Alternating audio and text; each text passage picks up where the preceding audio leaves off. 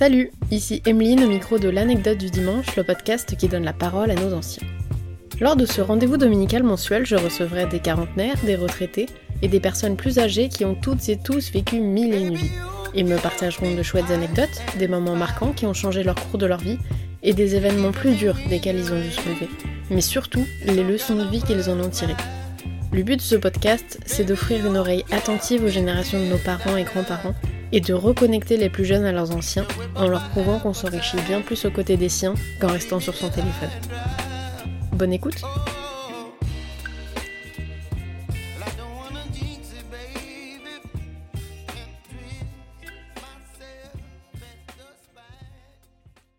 Bonjour à tous et bienvenue dans ce troisième épisode de l'anecdote du dimanche. Avant toute chose, je voulais vous remercier à tous du fond du cœur pour l'accueil réservé aux premiers épisodes. J'espère que celui-ci vous plaira tout autant.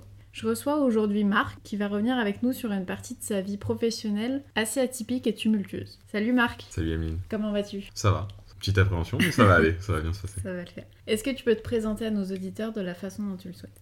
Alors bonjour à tous et toutes, euh, je suis Marc, j'ai 35 ans. Euh, voilà, je travaille dans l'événementiel, anciennement dans le poker, euh, rien de particulier d'autre. Alors, avant de me raconter ton histoire, est-ce que tu peux nous donner un peu de contexte euh, L'année dans laquelle on est, quel âge tu as, qu'est-ce que tu fais dans la vie? Le contexte de l'histoire. De l'histoire, que pardon. tu vas nous raconter. Alors, euh, c'est une histoire qui se déroule entre 2007 et 2013, et même jusqu'à plus tard, parce qu'il y a eu des répercussions jusqu'à très tard. Mais dans le feu de l'action, on va resserrer un peu le spectre, c'était entre 2009 et 2013 pour être plus précis. Et à ce moment-là, en 2009, j'ai 21 ans. Euh, c'est mon premier job et je suis croupier de poker. Tu, tu vas nous raconter ça.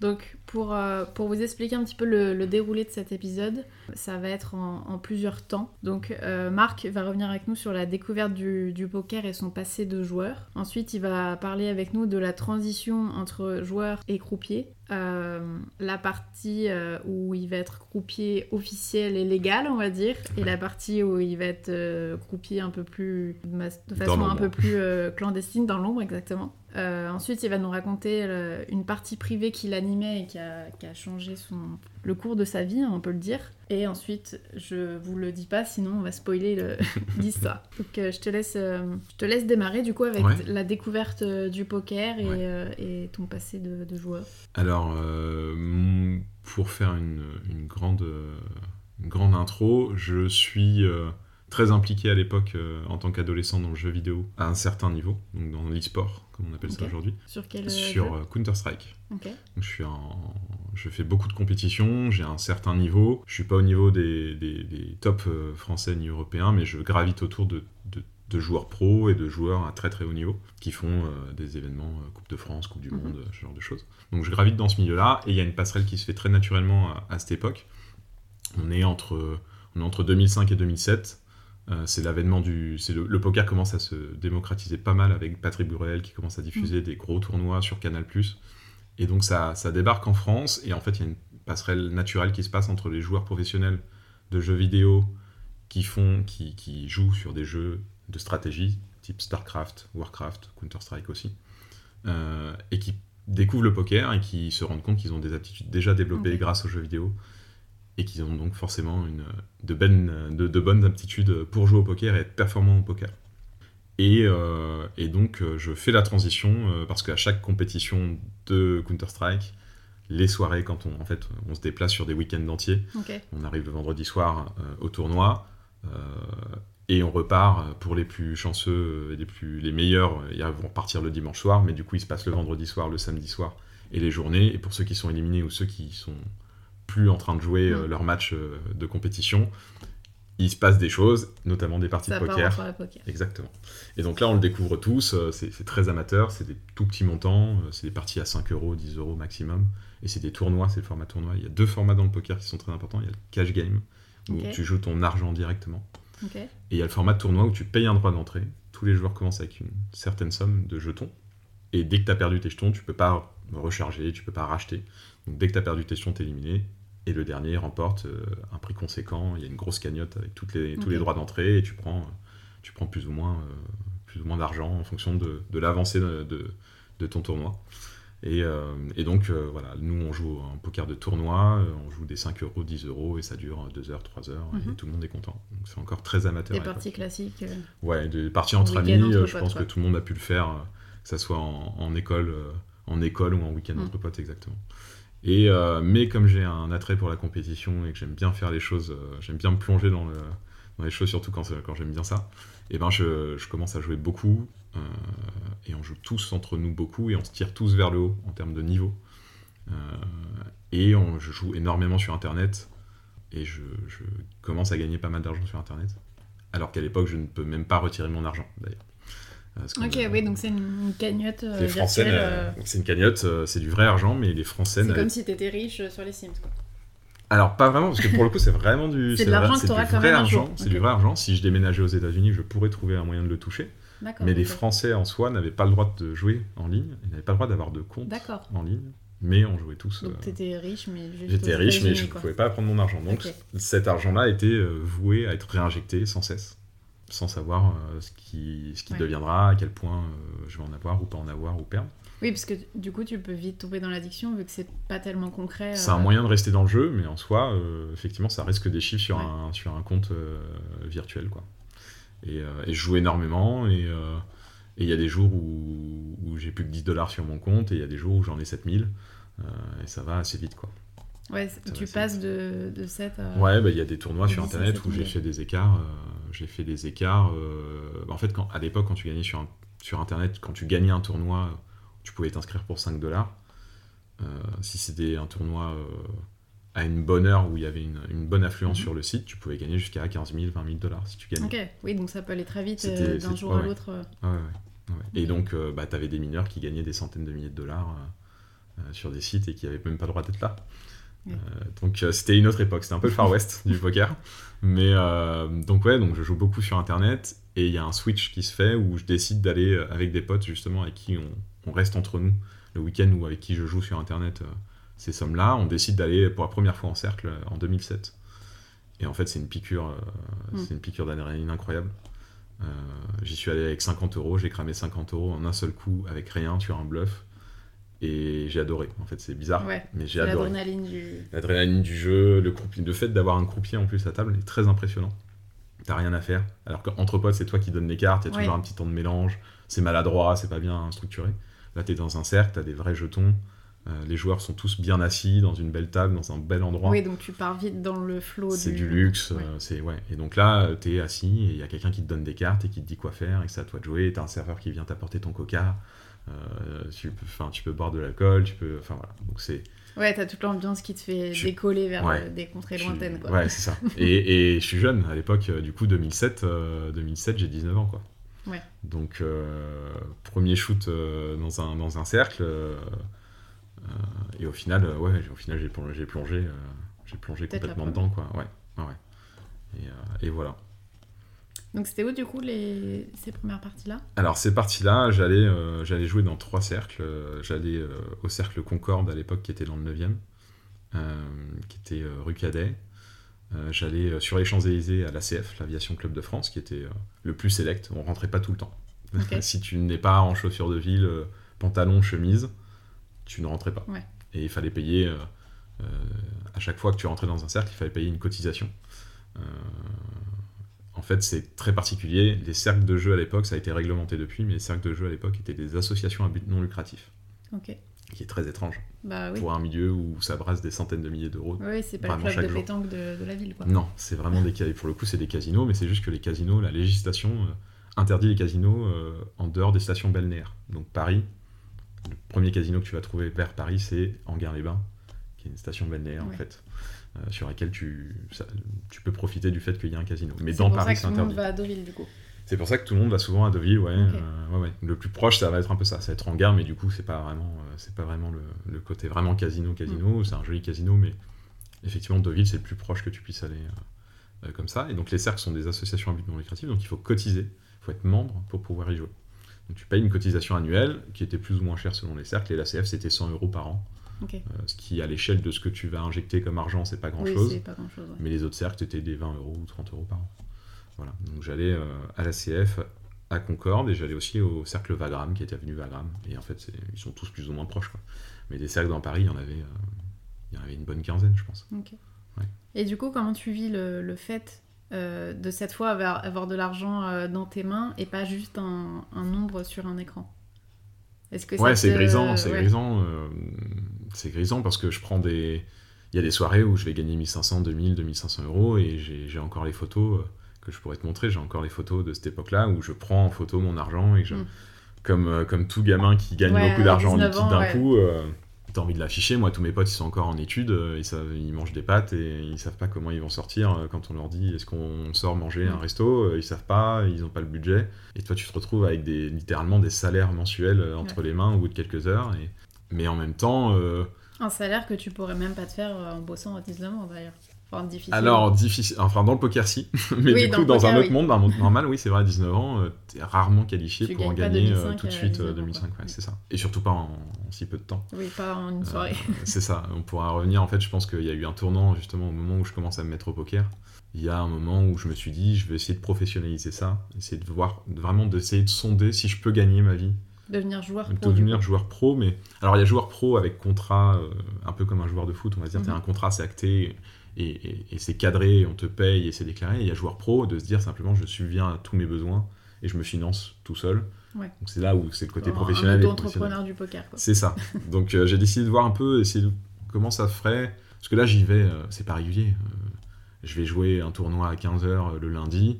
je vais rentrer à 2h du matin. Si j'ai pas envie d'aller jouer pendant 3 jours, j'y vais pas.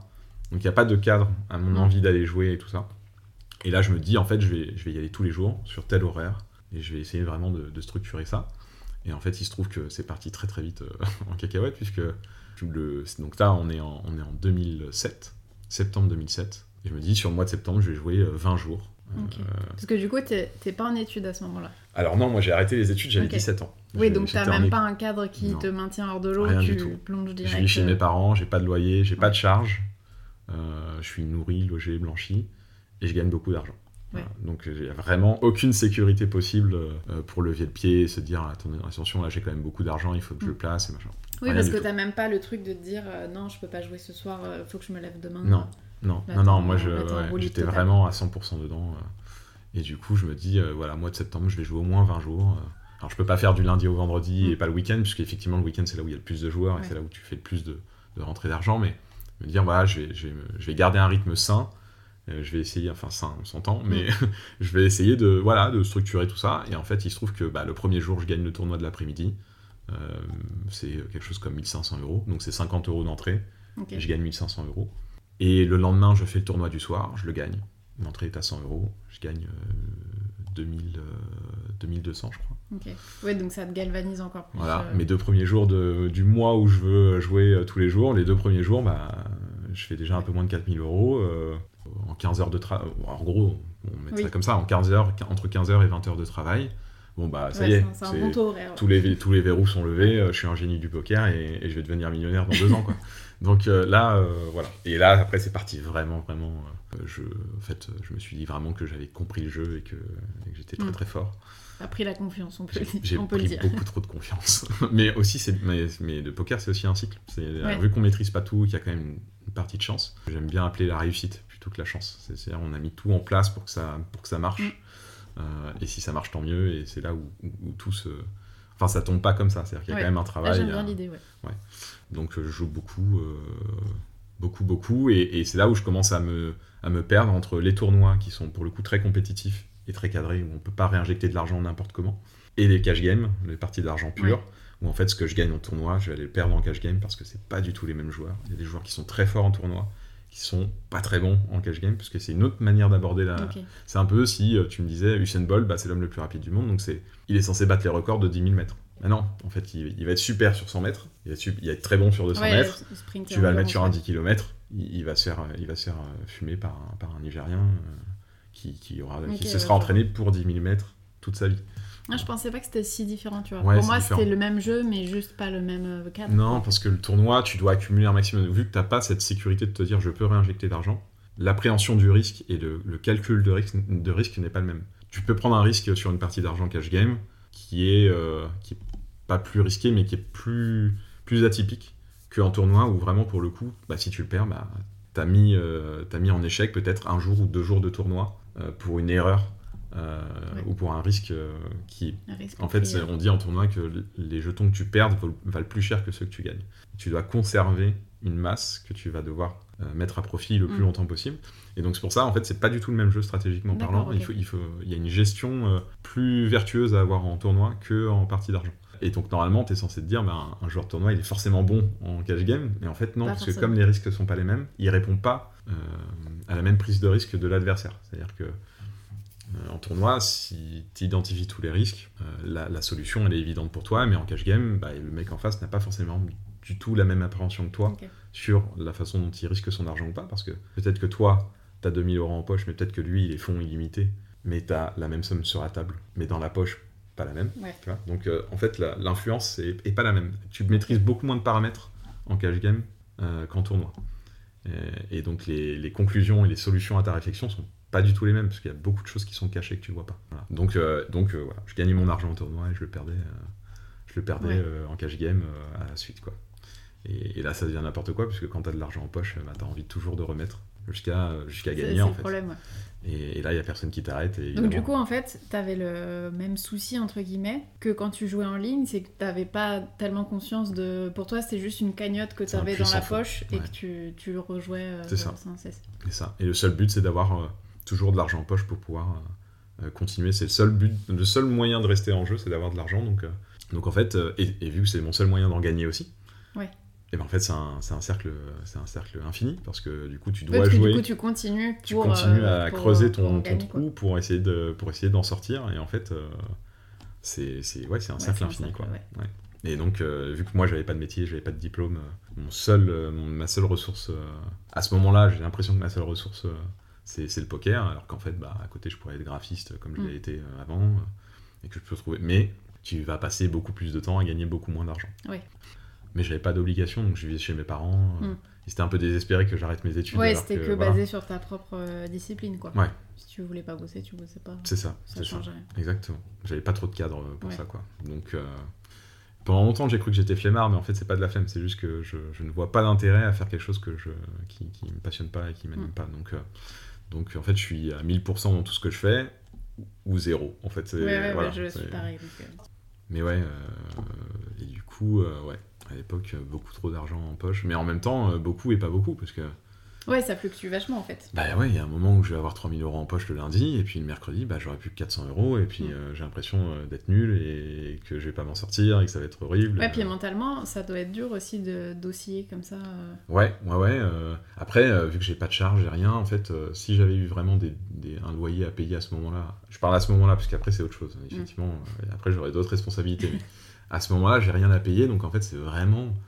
Juste du kiff. C'est ouais, c'est c'est- c'est vraiment pour le coup, c'est euh, pendant un moment. En fait, une de mes phrases, euh, justement, quand je jouais et que quand j'étais avec mes amis que, et que je perdais beaucoup d'argent sur une partie, euh, je leur disais bon, de toute façon, c'est que du plastique parce que les jetons sont en plastique et Ouais, c'est ça, t'étais vachement euh, déconnecté de. ouais, et, en même temps, pour être bon à ça, il faut parce que si à chaque seconde, euh, Oui, il des faut amis- pas avoir peur de perdre de l'argent. J'ai des amis qui, à chaque seconde qu'ils mettent une mise, euh, ils ressentent le poids de l'argent et ils, ils savent exactement ce que c'est. Et c'est ultra sain, c'est super.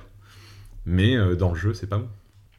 Dans le jeu, c'est pas bon. Il faut justement se déconnecter de ça pour être le plus efficace possible dans ta stratégie et Ok, dans ce que tu peux faire. Mais dans un autre sens, ça peut aussi te, Ça a des risques, ouais. ça peut te griser et tu peux très vite faire n'importe quoi.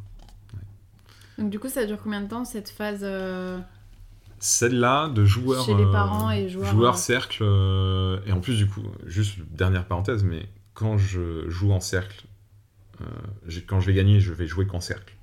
Et dès que je commence à perdre beaucoup en cercle et, les finances sont pas très bonnes, je re- retourne sur internet. Je fais des tournois à tu 10, continues, 5 ouais. dollars, 20 dollars, et là je vais gagner 2000 dollars. Mais sur des tournois qui vont durer 14 heures, 15 heures, c'est ultra fatigant. Donc je fais des sessions euh, où j'ai un, un de mes meilleurs amis qui venait chez moi aussi à l'époque. On faisait des sessions euh, sur internet on lançait tous les tournois euh, du soir. Et quand ça se passait bien, bah, à 4h du matin, tu avais plus 5000 dollars sur ton compte. euh, et c'était bien. Donc quand je gagne beaucoup d'argent, je ne me concentre que sur le cercle parce que le- le- vraiment l'ambiance du cercle Mm. est incroyable. C'est quelque chose. euh, tous les joueurs internet, euh, être devant ton PC chez toi tout seul, c'est une chose. Mais dans l'environnement du cercle et du, euh, vraiment physiquement euh, entouré d'argent, de jetons, euh, de croupiers, euh, du bruit du jeton sur la table. c'est un truc qui est, qui est complètement autre, c'est un autre univers. Quoi.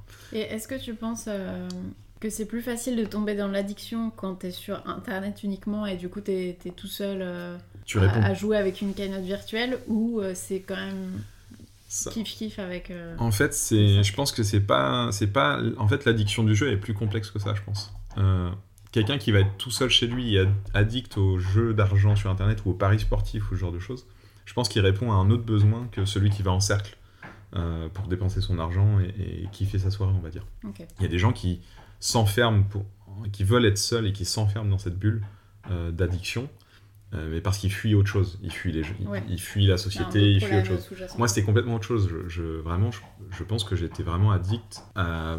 Alors, c'est pas l'argent, parce qu'au final, je suis complètement déconnecté de l'argent. J'ai vraiment, quand j'en ai beaucoup, c'est super. Quand j'en ai pas, en fait, ce qui m'inquiète, enfin, ce qui ouais, ce qui m'inquiète le plus, c'est de pas pouvoir continuer à jouer. Donc, c'est même pas vraiment mm. l'argent, de fait d'en avoir. J'aurais pu gagner un million d'euros à ce moment-là.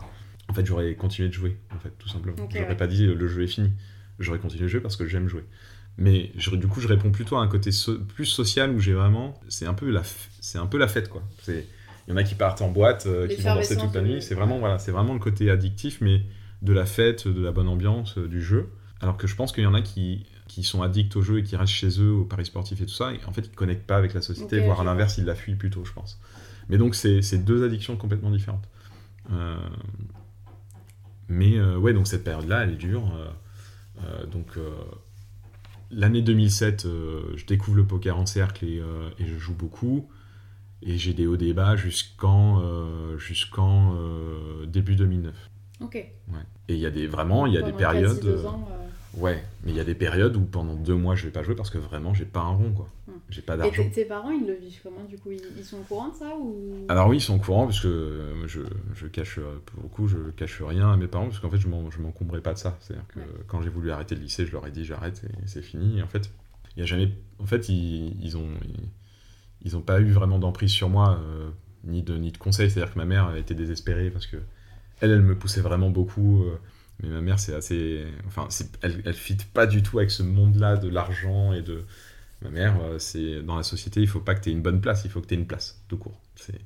Donc que tu aies un métier où tu gagnes un SMIC ou que tu aies un métier où tu gagnes beaucoup d'argent, pour elle, c'est c'est pas ça qui est important. C'est le fait que tu fais un métier et c'est un métier qui est ok. Donc, jouer, euh, et même pour elle, hein, je, serais devenu riche à ce moment-là en jouant au poker. Pour elle, c'était pas ok. que tu sois caissier au SMIC. Exactement. Et, vraiment, pour le coup, c'est sans, c'est exactement ça. Elle aurait préféré que je sois caissier avec une salaire, une, fiche de salaire. C'est plus normal entre guillemets. C'est plus standard. C'est plus son, c'est sa construction à elle, c'est comme ça. Mais du coup, elle est un peu désespérée, mais c'est pas pour autant qu'elle va me mettre à la porte, c'est pas pour autant. Elle sera toujours là pour moi. En gros, elle a toujours été là pour moi, elle m'a toujours soutenu. Elle valide pas, mais elle, elle valide pas, mais. soutient quand même. C'est ça, c'est ça. Par contre, mon père, c'est autre chose. Mon père, euh, j'ai pas eu une belle relation avec lui du tout. Mon père, c'était quelqu'un qui. Alors, il, a toujours été très spectateur, en fait, de ma vie. Euh, donc, en fait, ça le fascine parce que c'est un milieu qui est, qui est très atypique, pour le coup. Mais donc, il a ce côté. Euh, mon père est un grand curieux, c'est un. Mm. Enfin, c'est un érudit, c'est quelqu'un qui est très cultivé, qui, qui, aime beaucoup découvrir le monde et des choses. Donc lui, il est, il est fasciné par ce milieu-là, mais je le rends pas fier pour autant. Quoi. en gros, euh, euh, c'est de la curiosité, euh, voilà, c'est comme c'est un milieu qu'on connaît pas trop. Mais par contre, lui, lui, par contre, ça lui passe beaucoup que je puisse gagner de l'argent et que je paye pas de loyer et que je sois encore là dans la maison et qu'en fait, je tourne en rond. Donc, donc mon père le vit pas bien. Euh, mais je suis en conflit avec lui et ma mère ne le vit pas bien non plus, mais, euh, mais elle me soutient. Donc euh, le côté familial est pas, enfin c'est pas un truc qui allait souder ma famille. C'est clair que.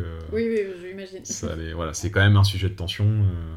et je suis et pour le coup je leur dis pas quand je gagne quand je gagne beaucoup et quand je perds beaucoup parce que ça en fait ça ça peut pas rentrer dans leur schéma. Ils peuvent pas mm. comprendre que je puisse. et je pense qu'à l'époque Aujourd'hui, évidemment, euh, ils s'en doutent. Et oui, puis si, tu perds beaucoup, ils s'inquiéteraient. Si tu gagnes beaucoup, ils comprendraient si à l'époque, euh, si à l'époque je leur disais au jour le jour, bah, hier j'ai gagné 4000 et, euh, et le lendemain je leur dis, bah là j'ai perdu 1005, ils seraient complètement désemparés. Ils diraient, mais c'est quoi ce truc quoi? Donc, donc ils, sont, ils sont spectateurs de loin. Moi je vis la nuit, ils vivent le jour. on se croise vraiment. Il y, y, a des périodes où je pense qu'on a dû se dire on a dû vraiment se, dire bonjour euh, peut-être deux fois par semaine. Euh, il y a des fois où on se croise vraiment pas beaucoup. Des fois, je vais partir deux jours, trois jours sur des tournois. je vais aller dans le sud de la France pour jouer. Je vais... Enfin voilà. C'est une vie de rockstar en fait. Ouais, c'est ça. C'est exactement ça. C'est exactement ça. Ouais, c'est ça. La chambre d'hôtel, le, tra- le train, le chauffeur, le tournoi dans le sud. Le ouais. tourbus. C'est ça. Donc du coup, euh, tu passes deux ans comme ça? Ouais.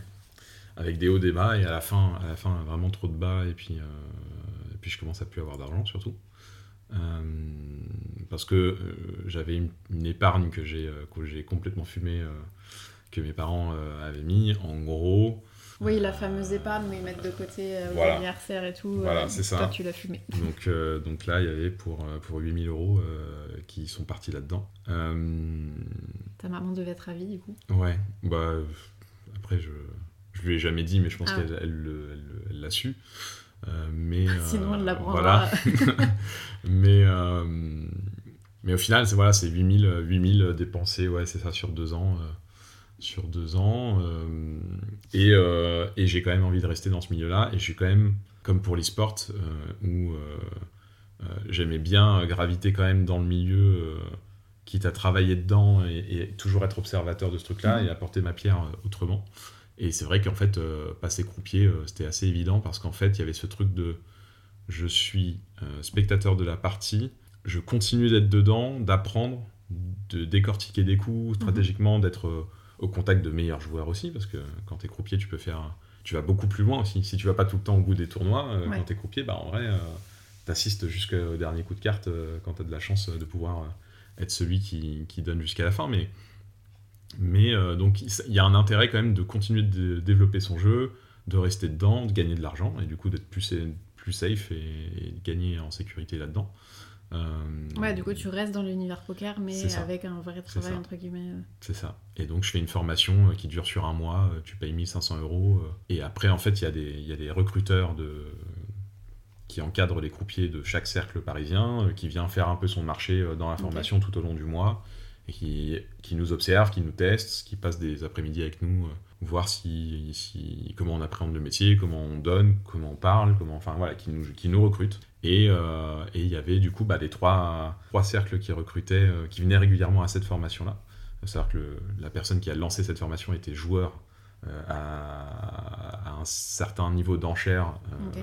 dans les cercles. Et donc il y avait les recruteurs de- du cercle de Vagram, de la CF, sur Échamps et d'autres qui venaient. euh, et donc j'ai été. Et en général, euh, on se disait que si la CF te recrutait, c'était que tu étais parmi les meilleurs et que euh, c'était celui vraiment qui était le plus select et qui avait le plus de, qui avait plus de, de cachet et qui avait un- une réelle exigence sur le niveau des croupiers parce qu'ils animaient quand même des parties euh, très chères Ouais, parce que Et, du coup, euh, c'était select pour les joueurs, mais encore plus pour les Et croupiers. encore plus pour les croupiers, parce que du coup, la, la clientèle, euh, la clientèle de base de la CF, parce que la CF, euh, ça a été créé au début du siècle, euh, Ouais. enfin début, de, début 1900, donc euh, euh, historiquement, il y, a un- il y a un passé, et puis tu es sur les Champs-Élysées, enfin, il y a- il y, a tout un truc qui Mm. fait qu'il faut que ça soit, euh, sur le papier, il faudrait que ça soit l'élite qui y soit. Euh, L'élite internationale, du coup, Ouais, j'imagine. c'est ça. pas C'est ça. que des Français. hein. Et, euh, et en fait, les joueurs, c'est des, des- historiquement, bah, c'est des chefs d'entreprise, c'est des gens fortunés euh, de la bourgeoisie euh, parisienne. Donc, euh, il faut qu'il y ait quand même des gens en face qui soient capables de prendre un peu de pression, euh, qui savent euh, rester à leur place. euh, voilà. Que ce soit solide, ouais. Ouais, c'est ça. Donc, euh, donc, en fait, je me fais recruter. euh, moi, ça se passe bien, puisque comme, en fait, il y a des gens qui sont dans ces formations-là, qui n'ont jamais joué, qui sont en réorientation professionnelle, Mm. qui connaissent pas le milieu qui sont du jeu. plus en mode ah tiens, euh, si je devenais Pourquoi pas, j'aime bien les jeux de cartes, pourquoi pas. Mais du coup, moi j'avais tout ce background de, de savoir ce que c'est vraiment une partie, euh, ce que ça, savoir également ce que n'aiment pas les joueurs. Parce que moi, quand je suis joueur, je sais qu'il y a des croupiers, bah, j'ai- j'aime pas certaines manières, j'aime pas. Il y a des croupiers qui sont. On va parler un peu plus tard Ouais. hein, du- vraiment du métier de croupier, mais il faut bien penser que c'est comme dans tout sport ou dans, dans tout. Un arbitre, si tu vois que lui, c'est qu'il y a un problème. C'est qu'il Ouais. il n'est pas là pour être au centre. L'arbitre, il est justement là pour Ouais, faire en sorte que ça se passe euh, bien, mais c'est pas la star de la table. Et il faut pas que ça le soit. Donc il y a une certaine façon de, déjà vois. de préhender le métier. Oui, Euh, un peu comme euh, un arbitre de foot, par exemple, si il faut qu'il ouais. soit là, qu'il soit assez proche pour voir les actions, mais pas trop proche pour gêner. Si euh, tu vois que lui, c'est qu'il y a vraiment la partie est pas belle. C'est que c'est qu'il y a trop de fautes, il cadre pas bien sa partie, et que il, il a pas le, il a pas la poigne sur ce qui est en train de se passer. Euh, et donc c'est que c'est que ça se passe pas bien. Et effectivement, euh, un bon croupier en fait, c'est quelqu'un que tu remarques pas, Mm. mais tout est fluide. Et tu, tu, Ok, en fait, tu vois pas, mais tu, vrai vraiment tu et vraiment, bah, on en reparlera, mais l'optimisation des gestes, le ton, euh, ta posture, euh, c'est des choses qui comptent. Il y en a peu qui, il y en a peu qui qui prennent ça en compte et qui travaillent ça. Mais quand tu le fais, euh, tu deviens vraiment Ouais. très très très très bon et, et tu prends plaisir à animer les des parties. skills qui te permettent d'être meilleur. Et les joueurs apprécient ça, mais euh, un joueur, euh, quand il te dit euh, c'est super, j'adore quand tu es là, euh, euh, parce que j'aime être assis à une table où c'est toi qui, qui donne, bah, tu as un petit retour euh, sur expérience qui est quand même plutôt cool et tu te dis ok, je fais bien mon métier. Quoi. Donc ça revient à se lancer à 1000% dans ce que tu Ouais. fais et vraiment d'être, d'être le meilleur dans ce que tu fais. Mais du coup, euh, oui, il y a des gens qui sont là en formation et qui n'ont pas ce truc-là, alors que moi, j'ai quand même ce- cette expérience de joueur qui fait que je sais ce qu'on attend d'un croupier et je sais, euh, je sais euh, vers quoi je dois tendre pour être bon. Et du coup, bah, je me fais recruter par la CF en, en juin euh, 2020, euh, pff, 2020, rien à voir. en juin 2009. euh, je signe avec la CF, donc j'ai une période d'essai de deux mois. Euh, et, euh, et croupier de poker, bah, sur le papier, tu gagnes un SMIC, mais en vrai, tu gagnes Ouais. un SMIC plus du cash euh, pour boire à chaque mois, Ok. euh, qui est redistribué entre tous les croupiers. Les pour, pour boire qui doivent être euh, conséquents, du Bah, coup, mon premier salaire, mon premier salaire, c'est un peu moins de 2000 euros. Ok. Voilà. Et je suis un nouveau croupier qui, qui vient tout juste d'arriver, mais il y Ouais, a des gens qui sont... croupier, t'as 21 ans du coup J'ai 21 ans, euh, même si pour le coup, il y, a, y des très bons croupiers qui ont 18 ans, il y a des très mauvais croupiers qui ont 40 ans, et ça fait 15 ans qu'ils sont là, mais... euh, Oui, oui. Mais... euh, ouais, en arrivant, en arrivant là-dedans, euh, un peu moins de 2000 euros comme premier salaire, et en fait, euh, si, tu, si tu fais bien ton, ton chemin et que, et que ça se passe bien, tu peux assez vite monter à euh, 2500, 3000. Euh, et quand il se passe des tournois internationaux qui hébergent euh, le cercle, tu peux faire des très très bons mois, mais par contre, ça fait des très grosses journées. Parce que la journée type d'un croupier, euh, tu arrives à. Alors ça dépend sur quel shift t'es, mais en gros, tu as 9 heures de présence. Ok. Donc t'arrivais. Euh, idéalement, tu fais. En tout cas, à la CF, c'est comme ça que ça se passait, parce que ça se passe pas partout pareil. Mais la CF, il n'y avait pas d'heure sup. C'est-à-dire que vraiment, tu faisais 9 heures, Mhm. ils étaient très carrés là-dessus. Il n'y avait pas d'heure sup parce qu'ils savent que Ouais, Si tu tires sur du- la corde, Au bout de 9 heures, tu. tu savais que tu partais. Et Il y a d'autres cercles. euh, moi, j'avais une ex, du coup, euh, qui était croupière, euh, qui travaillait dans un autre cercle. Elle pouvait faire des 16h, 17h, 18h. Ok. Du coup, tu gagnes beaucoup d'argent, mais tu tires sur la corde, t'es fatigué Mm. et tu peux pas Oui, enchaîner. puis du coup, la partie est moins qualitative pour les joueurs. Alors, hein. tu, tu verras, mais pour le coup, c'est tu donnes pas une partie pendant 17 heures, ce qui est à l'inverse de la partie privée. Mais quand tu es en cercle, tu tournes un peu partout parce que les joueurs sont superstitieux. Il faut que les. D'accord. Ouais, faut- pour pas qu'on se dise euh, c'est Marc euh, qui m'apporte et la poisse, euh, j'ai perdu. Oui, mais ils le disent 4 quand même. 000. Ouais. ils le disent quand même. Mais quand tu as un joueur qui perd 3000 euros et que ça fait deux heures que le croupier est à table, il faut lâcher un peu de l'est. S'il aime pas ta tête, Voilà, ça, va être ça, ça devient un enfer, hein, vraiment. Et on pourra parler de, de comportement de certains joueurs et, et que tu dois rester euh. Stoïque. euh, stoïque, et, mais tu prends des coups de pied sous la table, tu prends des insultes. Ah ouais, euh, ouais, ouais, ça, Et encore, nous, c'est pas la pire des générations. Nous, il y avait des caméras, il y avait des micros, donc c'est pas grave, mais il y, a des- Mm. il y a des croupiers qui ont travaillé dans les années 80-90, et même avant où ils ont eu plus de problèmes, je pense, mais dans les années 80-90, euh, un mec qui te met une gifle, qui te Ouais. jette son- la fumée de ton cigare euh, au nez, euh, que des trucs comme ça. hein. C'est une ambiance très spéciale, mais quand Ouais. des mecs perdent 10 000, 20 000, 30 000, c'est un monde, euh, c'est un autre monde, quoi. C'est un autre monde. Je peux comprendre. Étant mauvaise joueuse Ouais. déjà, déjà Ah ouais au Monopoly, euh, si, Ah, alors là- si on parle de 10 000, je, Ah je- je peux comprendre le petit coup qui, bien qui sûr, bien part. sûr. Mais du coup, ouais, euh, donc la CF, t'arrivais, tu faisais 9 heures de présence, et une journée où il se passe pas grand chose, tu vas faire une demi-heure de table, et en fait, tu, idéalement, tu tournes toutes les demi-heures, parce que, en fait, un croupier, systématiquement, un bon croupier, tout le monde n'est pas comme ça, mais Mm. Un croupier, le métier, tu dois savoir en permanence combien il y a d'argent au milieu, dans le pot, dans les enchères. Euh, donc, c'est du calcul mental incessant, tout le temps, tout le temps, Ouais, tout le temps. Chaque, être- fatigant. ça, c'est du très coup, fatigant. euh, et il y a des variantes de poker où tu dois connaître tout ce que tu as au milieu euh, et également quelles sont les mises autorisées. Parce qu'il y a le poker que tout le monde connaît, ce qu'on appelle no limit, où il n'y a pas de limite Mhm. d'enchère. Tu peux mettre tout ton argent d'un coup si tu veux. Mais il y a des pokers qui sont bien plus structurés où tu peux mettre qu'un certain montant en fonction de ce qu'il y a au milieu et des autres mises des joueurs. Oui, pour que ça reste une partie équilibrée. euh, C'est ça, pour avoir, pour pas avoir justement ce côté no limit qui peut, euh, qui peut euh, ruiner la partie. Donc ça change toute la, la stratégie de jeu également. Mais donc, et savoir que la mise autorisée, c'est le résultat d'un calcul que tu dois faire en permanence. C'est trois fois la dernière mise plus tout ce qui a déjà été engagé. Ah Oui, donc c'est même pas, c'est même pas t'as une pas, grille pas en visuel. tête. euh, ouais. Non, c'est C'est du calcul. c'est instantané, Donc en en gros, dans, direct. dans ton, dans ta tête, t'as deux onglets d'ouvert avec, ça. euh, C'est ça. avec tes deux calculs. Et, en et sachant que quand tu viens de lâcher un calcul où tu dis, bah, ce joueur-là, du coup, veut mettre le maximum, il te dit un mot qui s'appelle pot. En fait, ça s'appelle le pot limite. Donc c'est la limite du pot en jeu. Euh, quand il, il te dit ce mot-là, tu dois lui sortir assez rapidement quel est le montant autorisé. Parce que si tu le fais très lentement, la partie est ruinée, il n'y a plus Mm. de dynamique, c'est- c'est très déstabilisant pour les joueurs de dire bon alors c'est combien? Ça fait 30 Ouais. secondes que Oui, ça j'attends, cache chiant, le. Tu vois? Ouais, donc il faut, il faut avoir ce rythme-là. Donc quand il te dit ce mot-là, tu dois donner la mise. Imaginons un joueur qui peut mettre 100 euros, mais du coup ça veut dire que le joueur d'après, s'il veut mettre la mise maximum également, il ben, faut que tu refasses ton calcul sur, en fonction, en ayant pris la dernière mise autorisée aussi. Donc en fait c'est un truc perpétuellement en évolution, et tu dois avoir un calcul mental irréprochable, et sachant que Ouais, comme c'est de l'argent, tu peux le pas donner n'importe quel montant, puisque ça a une influence. Oui, puis si tu te trompes sur le montant, encore une fois. euh, Si tu te trompes sur le montant, tu Ouais. influences tout le coût. Si tu autorises trop cher ou trop peu cher, stratégiquement pour le joueur, ça peut être un problème. Parce qu'une mise de 2000 euros ou une mise de 1500 euros, ça, ça a des conséquences sur ta réflexion. Est-ce qu'il peut suivre 1500 Peut-être qu'il peut suivre 1500, mais qu'il peut pas suivre 2000.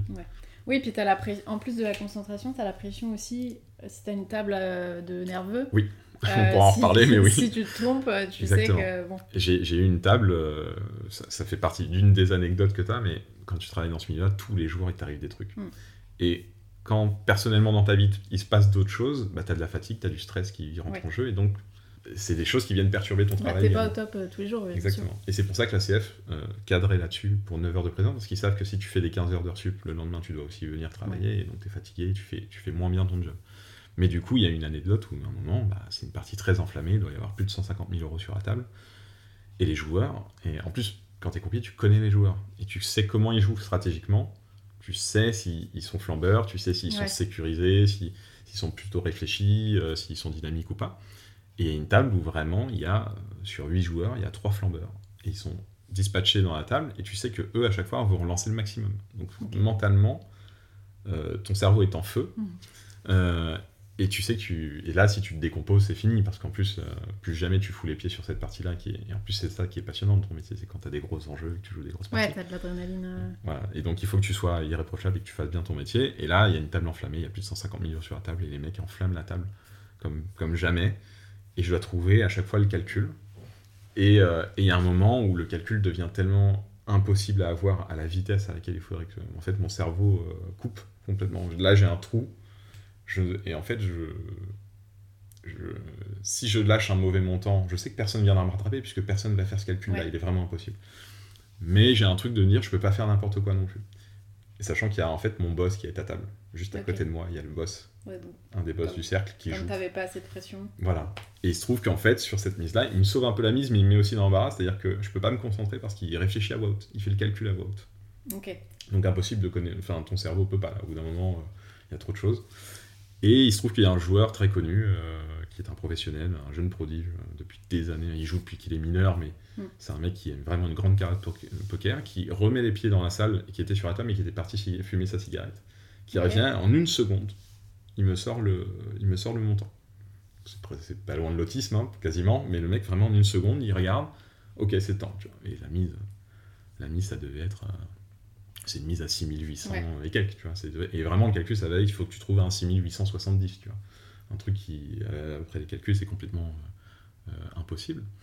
Et il donne ce montant-là, et mon patron qui avait calculé depuis 30 secondes le truc et qui essayait de trouver le truc, il, il rectifie en disant Ah non, non, non, et à 10 euros près, un truc qui n'a pas de sens Ouais. en fait, en soi, peu importe là. Et l'autre lui tient tête en disant Non, non, j'ai raison, je sais que c'est ça. Et au final, tout le monde refait le calcul, donc ça a complètement arrêté la partie, mais il y a, y a un, il y a un, truc petit qui se passe. ouais. Ouais, mais il y a un truc qui est plutôt cool à table. Donc en fait, ça a arrêté la partie, mais parce qu'il y a un autre show qui est en train de se dérouler. Donc en fait, tout le monde est en train de rigoler. Alors qu'en fait, potentiellement, il y a un joueur qui est en train de savoir, enfin, en train de mettre Oui. 6800 euros, qu'il y en a un autre qui a mis 3000. Et ils ont 20 000 devant eux, et on sait que ça va partir. Et en plus, ça n'a aucun intérêt de savoir quel est le montant, parce qu'on sait très bien qu'ils vont tout mettre au bout d'un Oui. moment. Donc euh, voilà. Mais, euh, et donc, il y a ce petit truc-là, euh, complètement lunaire, qui est en train de se passer. Et en fait, il se trouve que effectivement, le, le joueur qui était debout, qui avait raison, a trouvé le montant en une seconde, qui était vraiment celui-là pour le coup. Mais mon cerveau était complètement éteint. Ouais. Donc j'ai été rattrapé un peu par le karma en me disant que voilà, ça s'est bien passé. Et au final, c'est parti. ça n'a servi à rien, puisque le joueur d'après a tout mis. Et le joueur encore après, et c'était un pot immense. il devait y avoir, euh, pff, il devait y avoir 35 000 euros ou 40 000 euros dedans. C'était euh, ouais, ouais, c'était un, un gros coup. Mais du coup, voilà, le calcul mental fait vraiment. il- Ok. C'est Bah, très ça, important dans notre métier. Et, euh, mais tous les croupiers sont pas capables de le faire en fonction des parties. En fait, ce qui est intéressant à la CF, c'est qu'on voyait des très belles parties sur des pokers très atypiques. Euh, parce qu'il y avait très- des très bons joueurs internationaux qui venaient justement parce que c'était un peu la référence du poker en Europe et qu'on pouvait jouer des parties euh, euh, très spécial là-bas. Mais euh, donc tu arrivais, tu faisais 9 heures de présence, mais tu faisais une demi-heure de table, une demi-heure de pause. Et, tu, et tu enchaînes comme ça toute ta journée avec euh, 40 Oui, minutes pour te manger. régénérer un peu le cerveau entre chaque Et partie. t'as une salle de pause avec les croupiers, on a des canapés, on a nos, téléphones. euh, C'est Ok. l'arrivée du smartphone euh, à l'époque. Ouais. euh, donc euh, on pouvait commencer à regarder des vidéos euh, dans la salle de pause, euh, on avait de la télé, euh, c'était bonne ambiance quoi. Et, euh, et tu faisais ça, mais il y, a des jours, il y a des jours où tu reçois un tournoi international, tu pouvais faire 9 heures de présence, mais sur 9 heures de présence, tu auras fait 7 heures de table.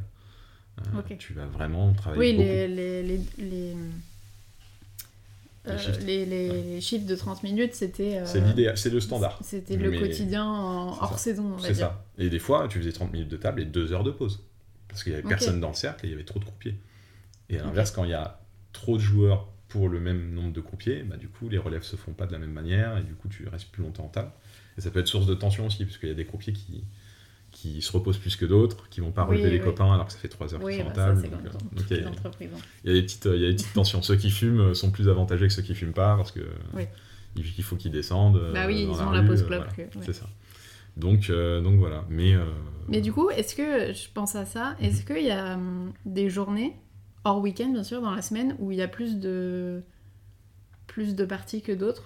Alors c'est même pas par journée, c'est ça vraiment. se- Alors ça se joue pas vraiment par journée euh, là où j'étais. Alors en plus la particularité de la CF, c'était le seul cercle qui était ouvert 24 sur 24 toute l'année. Ah ouais, La seule coupure qu'ils faisaient, c'était pour clôturer les comptes annuels.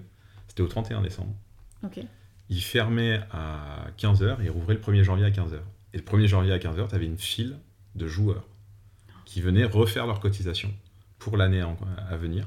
Et tu avais une queue sur les champs de tous les joueurs Ah, piqués qui venaient euh, refaire leur truc et qui venaient jouer dès le 1er janvier euh, pour faire leur cotisation et tout ça.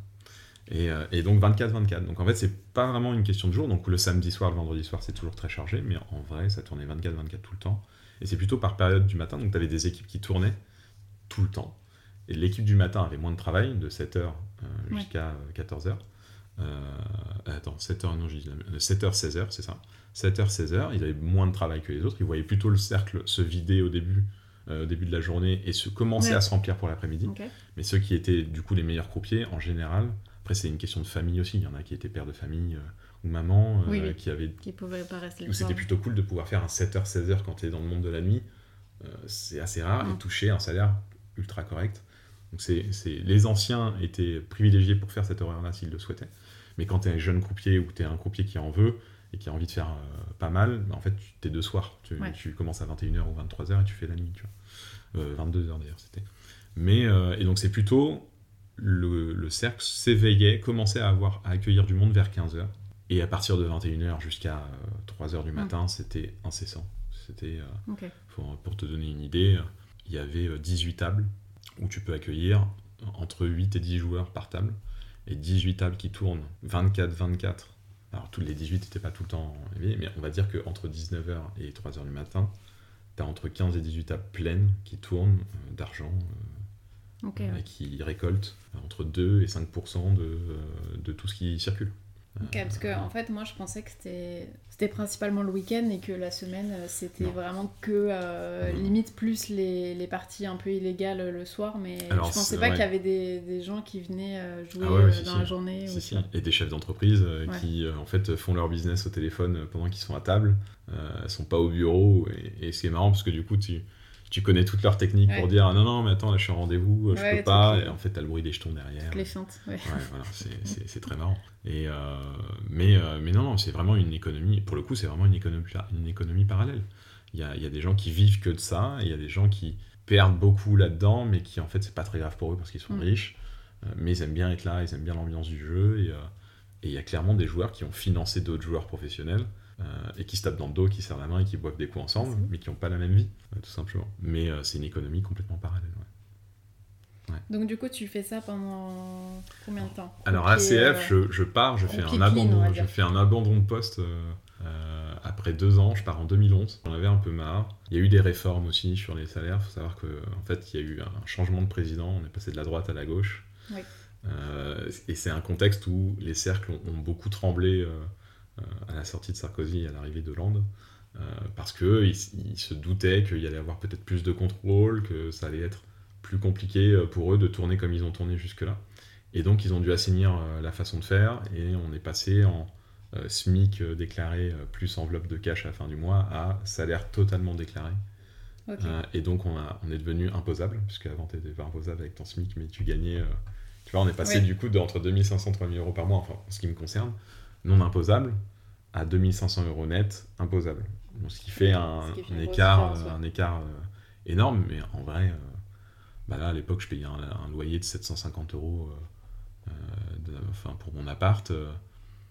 on était deux croupiers, puisque j'étais en couple avec une Mhm. croupière aussi. On était deux à payer un loyer de 750. Enfin, en soi, pour l'argent qu'on gagnait, c'était Oui, pas grave. c'était- ouais, ouais. Mais le fait de perdre ça,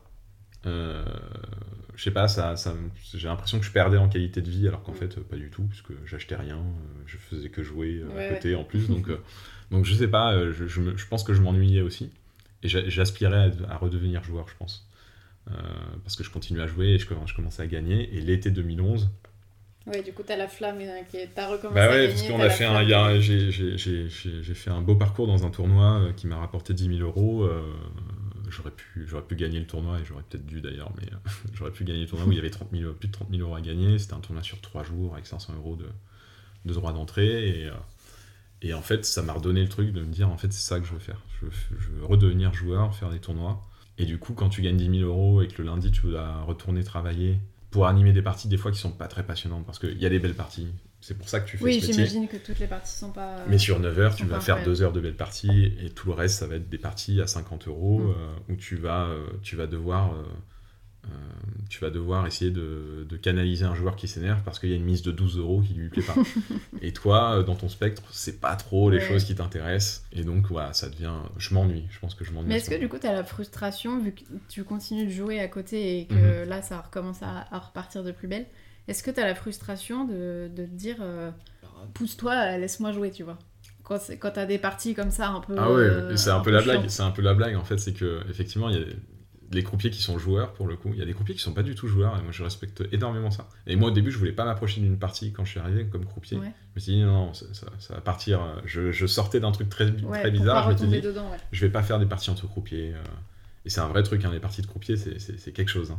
Parce que la journée des payes, quand tu as des enveloppes de cash, Ouais. tu organises une partie le soir, tu sais que ça peut être des parties très très chères. Et il y a des gens qui ont perdu leur, euh, leur mois de pourboire euh, quelques heures après les avoir touchés. euh, et c'est classique. Mais, euh, mais ce que je veux dire, oui, y a, en fait, c'est un peu une blague. C'est mais les croupiers joueurs, on analyse les parties.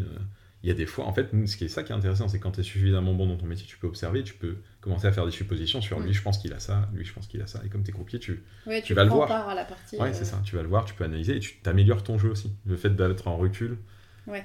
Mais tu as un biais où, en fait, bah, quand tu es croupier, et c'est là où c'est le problème, mais mentalement, je l'avais analysé comme ça, mais en fait, tu donnes que des coups gagnants. Puisqu'à chaque, à chaque coup que tu donnes, tu récompenses un joueur, forcément. Ah oui, bah oui. ouais, Donc en vois. fait, tu as l'impression que le jeu est très facile.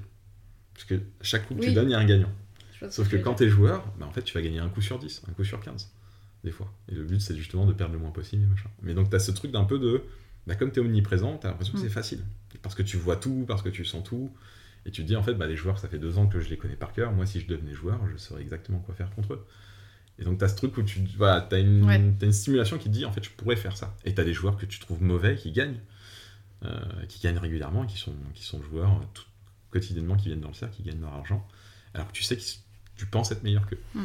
Euh, mais du coup, ouais, il y a, y y ce petit truc-là, cette petite frustration, tu as raison, de se dire, je serais capable de faire mieux, et, euh, et, euh, et il joue pas bien, mais il gagne. Et, et ouais, et, du coup, été 2011, euh, je fais une performance sur un tournoi, c'est sympa, je, me repique à ce truc-là, vraiment. Donc là, tu retombes dans le. Et là, je fais un abandon de poste, je fais un abandon de poste pour, un- pour jouer dans des parties privées. Parce que du coup, quand tu es croupier sur Paris, légalement, tu as droit d'aller jouer dans les autres cercles. Euh, mais il faut pas le faire. En fait, euh, euh, en fait, si les cercles savaient que tu faisais ça, si le cercle qui t'embauchait comme croupier savait que tu allais jouer à Vagrane ou à Ouais. Concorde à côté, le problème c'est que tu croises les mêmes joueurs. Et si tu croises un joueur avec qui tu t'embrouilles quand tu es joueur toi aussi, et que le lendemain tu es croupier dans Oui, une oui, partie, bien sûr, ouais. il peut te mettre une misère pas possible, et il peut faire des scandales. tu vois. Oui, du coup, t'as une sorte de clause où il faut, tu il faut pas que tu, ton- il faut voilà, il faut pas, il faut pas trop, euh, euh, trop se mélanger avec les joueurs, euh, du moins pas comme ça en tout cas. Euh, donc il faut, euh, il faut garder un certain- une certaine distance justement de neutralité. Donc tu peux pas jouer sur Paris. Donc tous les croupiers de Paris, euh, quand ils voulaient faire bien les choses, ils allaient jouer à la Reims où il y avait le seul cercle qui était hors dehors de Paris, c'était Reims. Du coup on, se tapait la route jusqu'à Reims et on jouait dans un cercle là-bas. Et c'était assez facile puisque le, le- le jeu en région et le jeu en- à Paris n'est pas du tout le même. Le niveau de jeu n'est pas du tout le même. Mm. Parce que les joueurs de Paris peuvent tout le temps jouer 24-24. Donc il y a un certain niveau quand même. Et dès que tu pars en région, bah, c'est vraiment plus récréatif. Ouais. Il y a moins de stratégie et, et les joueurs sont plus amateur, ouais. Ouais. Et donc c'est plus facile pour nous aussi, tu vois. Euh, Oui, vous alliez le raqueter quoi en fait. Ouais, même si des fois on perd, hein, ça nous a pas empêché de perdre, mais, euh, mais c'était plus facile pour nous de jouer, euh, jouer avec eux. Comme ça. Mais du coup, ouais, j'avais ce truc et, et je voulais repasser joueur, et donc je commence à jouer dans des parties privées. Parce Donc que je- partie privée, du coup, c'est c'est organisé chez, chez des gens. chez des gens, euh, chez-. Ouais, c'est ça. C'est en dehors du cercle, les parties privées. Donc, euh, une partie privée est légale, c'est-à-dire que tu as le droit de jouer de l'argent avec tes amis, euh, tant que personne ne, ne prélève d'argent comme commission, comme taxe, comme peuvent les faire les cercles ou les casinos. À chaque coup, il y a un prélèvement à un pourcentage, à une certaine hauteur. il y a un prélèvement pour la maison, pour toute l'infrastructure qu'elle donne, les croupiers, euh, les tables, euh, Mhm. le cadre, euh, le loyer sur, le, sur les Champs-Élysées est assez cher. Donc il faut pouvoir le payer. Donc il y a un prélèvement, mais c'est encadré par la loi. Les cercles versent leurs impôts, payent des taxes. Et quand tu fais ça chez toi, euh, là tu tombes dans l'illégalité. bah, si, tu, si tu fais du prélèvement pour héberger cette partie-là, effectivement, là tu tombes dans, dans de la tenue de maison de jeu euh, illicite, euh, illégale. Et ce qu'on appelle des tripots ou des, des parties clandestines. Mais, euh, mais tu as le droit de le faire si tu fais pas ça. Voilà. Si tu accueilles juste des amis et chacun mise son argent, mais que personne prend d'avantage à organiser, tu peux faire ce que tu veux. Ok. c'est pas Oui, c'est ça vraiment la différence entre les parties légales et Donc, entre toutes les parties- et les parties légales. Voilà. euh, Ouais, c'est ça. Et toutes les parties privées sont pas illégales du coup de, de ce biais-là. Mais, euh, mais les parties privées auxquelles je vais, bah, il y a un croupier que Là, je connais en général.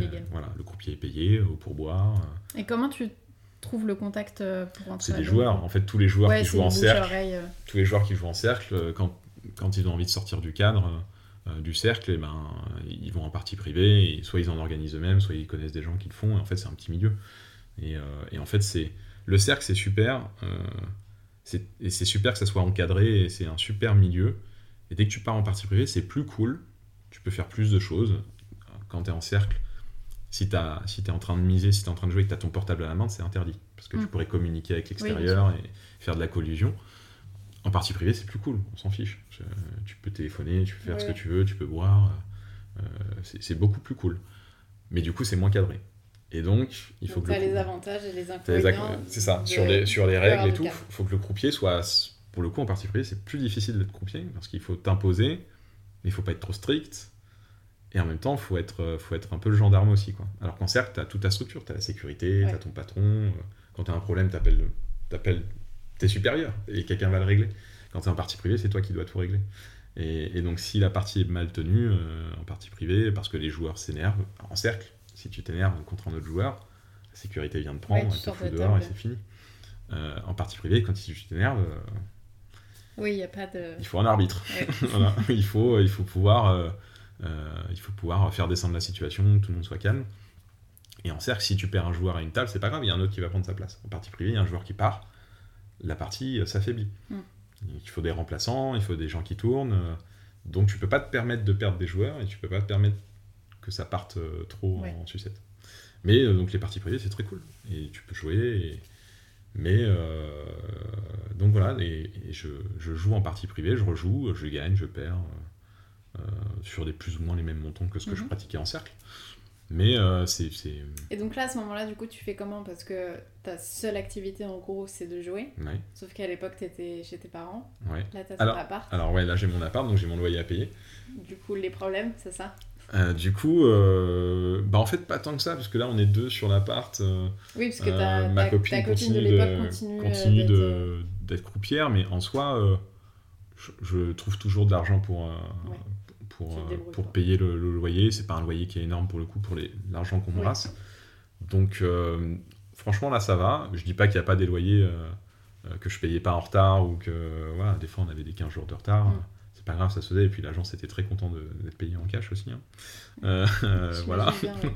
Mais euh, non, non, en soi, vu qu'on était deux, on, avait toujours moyen Ouais. de, de faire ça. Et en vrai, c'est un milieu où on s'emprunte pas trop d'argent parce que c'est difficile de récupérer de l'argent à des joueurs. euh, parce que tu sais jamais ce qu'ils vont en faire et tu sais jamais quelles sont leurs finances réelles. Et en plus, ce qui est étrange, c'est que c'est pas tes amis, en fait, tu sais pas où est-ce qu'ils habitent. t'as pas forcément Oui, leur tu les numéro connais non pas plus. en fait, les euh, connais en pas bien. dehors de, des, des parties. Ouais, donc il y a beaucoup d'histoires de gens qui ont prêté de l'argent et en fait, ils- Ouais. tu le voyais tous les jours et puis un jour tu le vois plus et puis, euh, et puis voilà, t'as perdu 2000 euros, voilà, ça se passe comme ça. Mais donc euh, il y a toujours moyen de, de, de trouver de l'argent pour payer ça. En tout cas, c'est un milieu où si tu as besoin de trouver 1000 euros, tu les trouves très rapidement. Ouais. Et, euh, et si c'est une urgence, euh, tu empruntes, tu les trouves et tu trouves un moyen de travailler pour, euh, pour, les, Pour les récupérer- rembourser. pour les rembourser.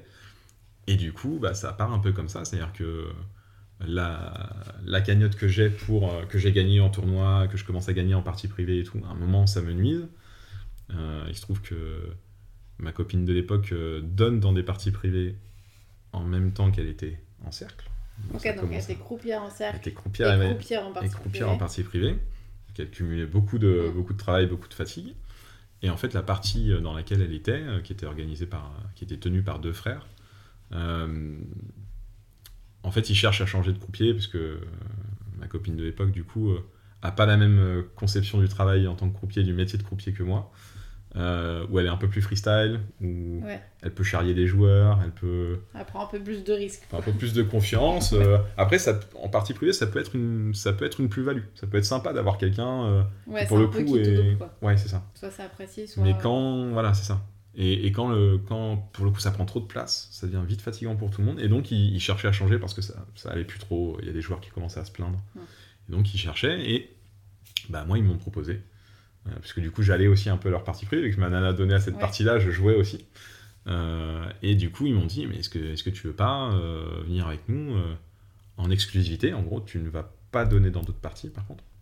C'est un peu un deal qu'on Ouais. a entre nous. C'est tu deviens notre croupier, mais par contre, tu es notre croupier. C'est t'es l'image du truc, et on ne veut pas savoir que tu as donné Mm.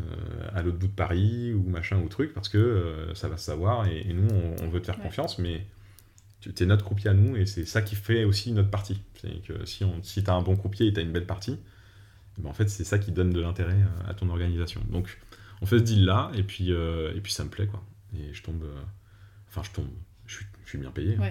Je suis bien payé, euh, je suis content, euh, c'est moins strict qu'un cercle. du coup, là, c'est. T'as l'équivalent d'un salaire chaque mois, du coup, mais c'est c'est que du black, du coup. C'est que du black, c'est 100% Avant, t'avais black. ton J'ai fixe et là, j'ai pas de fiche de salaire, Là, ouais. c'est que. euh, j'ai pas de fiche de salaire, il y en a certains qui...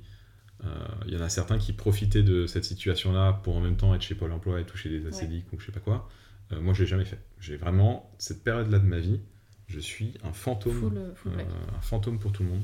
L'administration ne sait même pas où j'habite. concrètement, je, euh, je n'existe pas. quoi. Euh, Enfin, il y a- j'ai vraiment un trou à ce Oui, parce moment-là. que même ton loyer, tu le payes en, en cash. Alors j'ai euh, j'ai quand même, je suis quand même sur les, je suis quand même sur les papiers. J'ai un, tu vois, j'ai un bail que j'ai signé Oui, et tout, mais on a convenu que, enfin, avec mon salaire SMIC, je pouvais pas louer ce, mon dossier ne passait Mm. pas. Mais par contre, l'agence, je leur dis, écoutez, en fait, ok, sur le papier, je gagne un SMIC, mais en vrai, je gagne 2500, Ouais. 3000 euros par mois.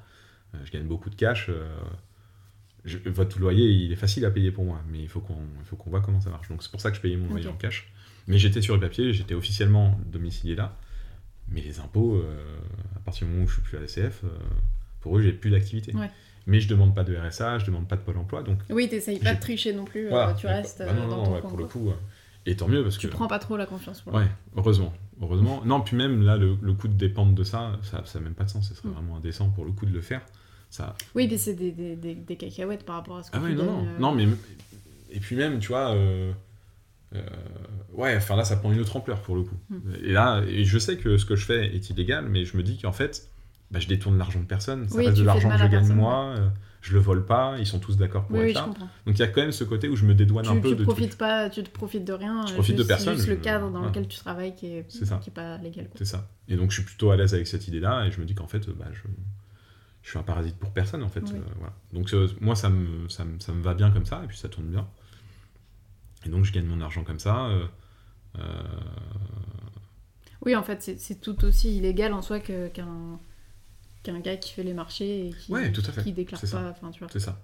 C'est ça. Donc en soi, c'est pas. Ouais, c'est bah, pour moi le seul truc qui relève de tout ça, c'est le travail, euh, c'est le travail au black. Ouais. Mm. Ouais.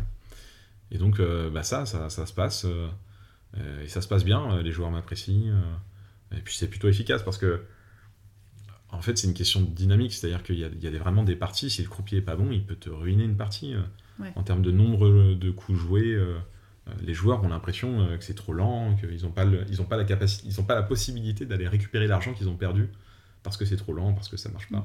Et les parties étaient dans des, dans des très beaux appartements. Ils faisaient, la, ils faisaient à manger pour les joueurs. Et c'était quel type de joueur du coup Parce que Ouais. à Paris, on était sur euh, une clientèle un peu C'est sélect. un peu huppé, euh, voilà, Là, même si. c'était- Ouais, ouais.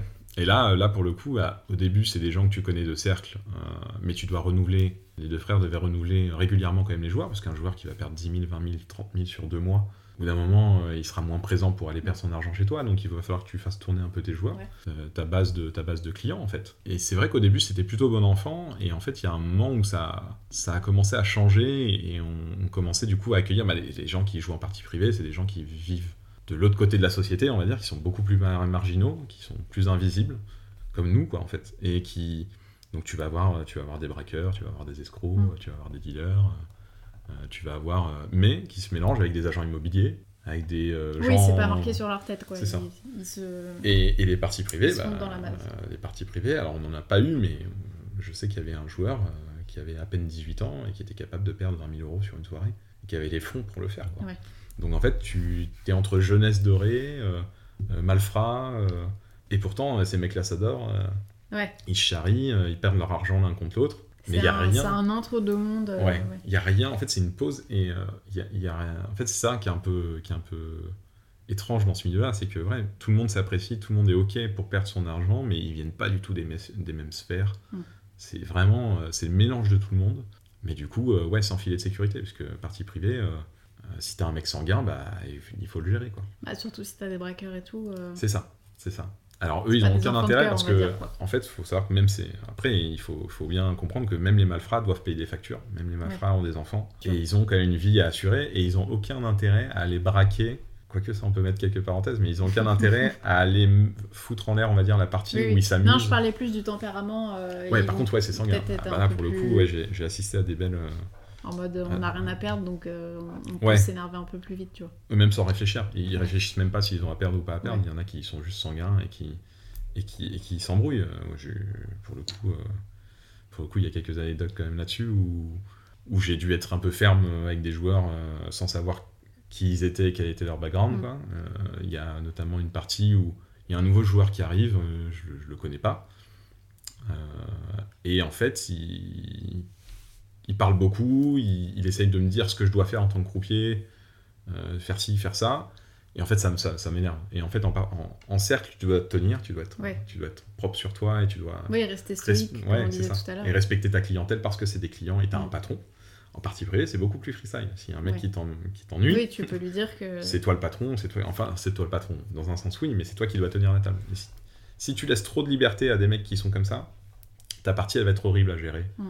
Et tu seras pas respecté ni par les autres, ni par ce joueur-là. Donc il va falloir que tu Oui, poses des bases très très vite. taper du poing sur la table. C'est ça. Et en fait, il se trouve qu'il commence à me faire ça, et puis je lui dis non, mais en gros, laisse-moi faire, ça va bien se passer. Et il il continue, il continue. En fait, à un moment, je switch en mode euh, bon. Et donc euh, là, j'utilise le, d'autres le termes. dark mark. Ouais, c'est ça, c'est ça exactement. Donc là, j'utilise d'autres termes. Voilà, je, je lui, je lui dis qu'en gros, il, euh, clairement, bah, il faut pas me casser les couilles et que euh, je lui demande de fermer sa gueule. Voilà, je lui dis tu fermes ta gueule et tu me laisses faire.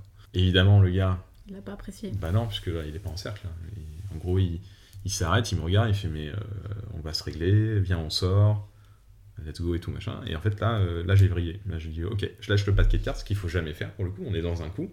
Je lâche le paquet de cartes, et là, il y a un des deux frères du coup qui dit non, mais c'est bon, les gars, stop.